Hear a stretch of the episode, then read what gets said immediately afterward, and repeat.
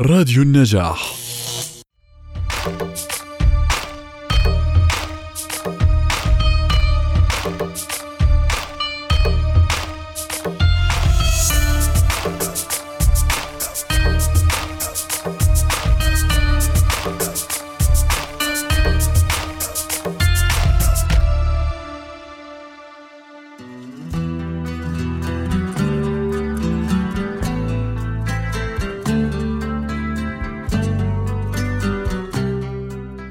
غالبا ما نلاحظ أن الساعات في محلات البيع تكون على توقيت العاشرة والعشر دقائق وهذا التوقيت لم يأتي بمحض الصدفة بل له أكثر من سبب. الأول بسبب منظرها الجمالي من منظر متماثل بين العقارب كما أنها عادة ما تمنع العقارب من تشويه اسم الماركة الذي يكون عادة أسفل المركز وأيضا الساعات الرقمية. فالساعة المشهورة كذلك هي العاشرة والعشر دقائق لمنظرها الجمالي. أيضا وبسبب وجود الرقمين المتشابهين بشكل أنيق. وهناك تفسير آخر يبدو له دور في هذا الاختيار. وهو الذي جاء بناء على ما يسمى بعلم النفس في التسويق حيث أن هذا المنظر بالنسبة لساعات العقارب يشبه الابتسامة مما يعطي المشاهد شعورا بالراحة. بدأنا معكم في حلقة جديدة بهذه المعلومة البسيطة. فأهلا بكم مستمعينا. في برنامجكم رشة ثقافة يا زينب اللي تبسم كافي عنا وجرح لها يشغلك طار الهم وبخاطرك مجروح حلوة حلوة حلوة الابتسامة حلوة حلوة حلوة الابتسامة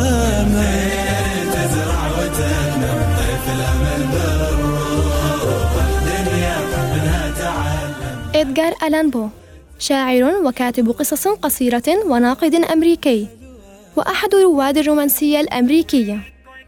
ولد عام 1809 في مدينة بوسطن وأكثر ما اشتهر به القصص والأشعار وكان من أوائل كتاب القصة القصيرة ومبتدع روايات المخبرين وينسب إليه ابتداع روايات الرعب القوطي.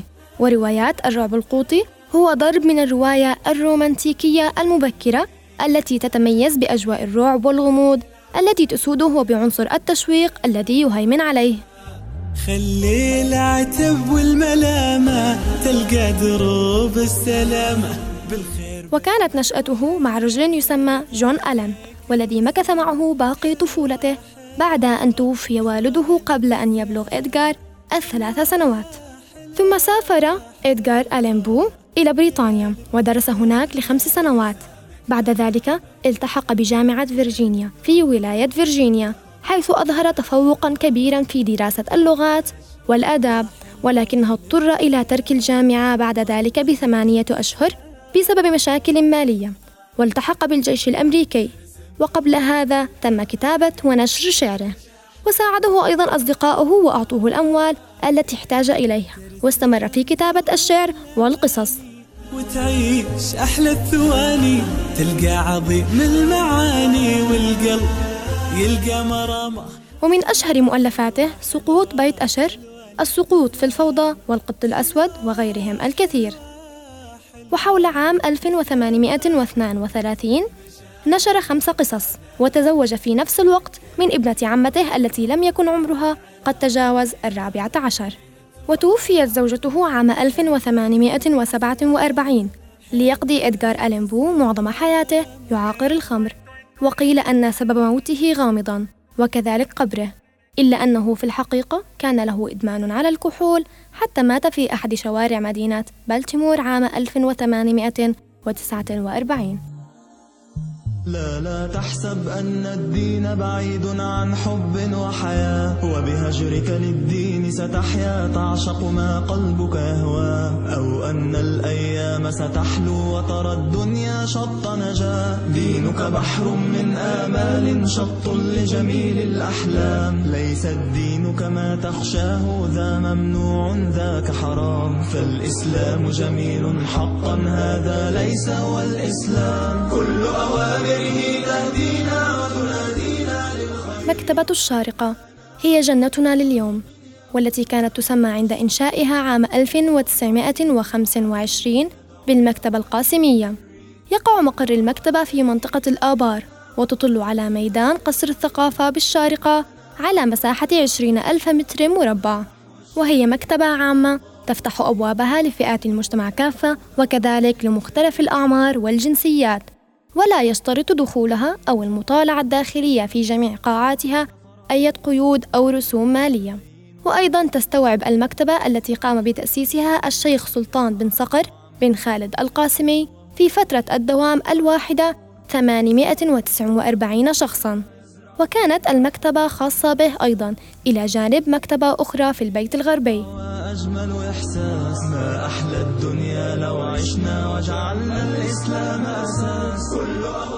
وبعد أن توفي الشيخ سلطان بن صقر القاسمي ورث الشيخ صقر بن سلطان القاسمي المكتبة القاسمية سنة 1951 وبقيت في الحصن حتى سنة 1956 حيث نقلت المكتبة القاسمية إلى المبنى الجديد الذي أقيم في ساحة الحصن تحت مبنى المضيف.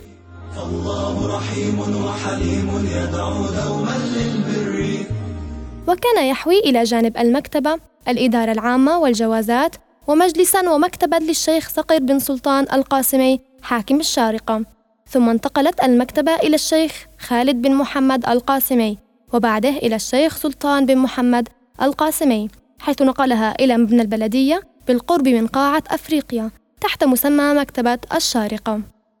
وفي فترة توحيد الدوائر في الشارقة مع المؤسسات الاتحادية عام 1972 انتقلت إدارة المكتبة إلى وزارة الإعلام والثقافة لفترة بسيطة استرجعها الشيخ سلطان بن محمد القاسمي لتتبع الدائرة الثقافية بالشارقة. في الدين صلاة وصيام وكذلك فرح وسرور. وعند تأسيس دائرة الثقافة والإعلام بالشارقة عام 1980 تم نقل إدارة المكتبة لتتبع دائرة حيث كانت قاعة أفريقيا مقرا لها. وفي عام 1987 تم نقل المكتبة إلى مبنى المركز الثقافي بالشارقة. وأخيرا وفي عام 1998 تم نقل المكتبة إلى المدينة الجامعية باسم مكتبة الشارقة. وفي مايو 2011 افتتح الشيخ الدكتور سلطان بن محمد القاسمي حاكم الشارقة المبنى الجديد للمكتبة في ميدان قصر الثقافة. هذه كانت مكتبتنا لليوم مكتبة الشارقة. من آدم جئنا ومن حواء الرحمة أجمل ما فينا.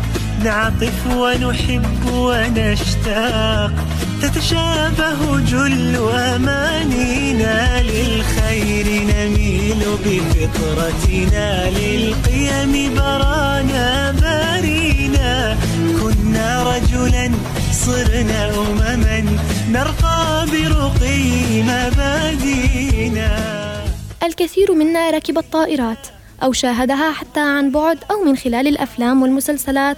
ولاحظ الآتي وهو صغر حجم شباك الطائرة.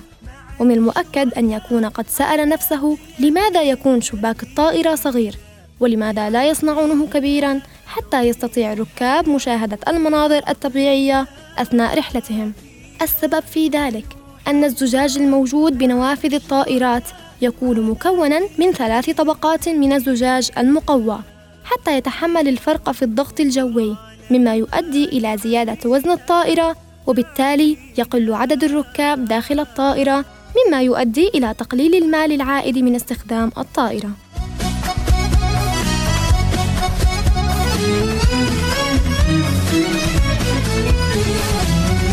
هذه كانت آخر معلوماتنا لليوم أرجو أن تكونوا قد استفدتم واستمتعتم كانت معكم من وراء المايك صفاء الحوراني ومن الهندسة الصوتية الزميل محمود أبو موسى. فشكرا لكم. والسلام عليكم. قيم واحدة تجمعنا. رب الكون بها أوصانا. نتعايش بالعدل سويا. مهما نتباين ألوانا. يعدم قوتا أفقرنا لا يقهر نفسا أقوانا. فتعالوا نملأ عالمنا إخلاصا بذلا إتقانا.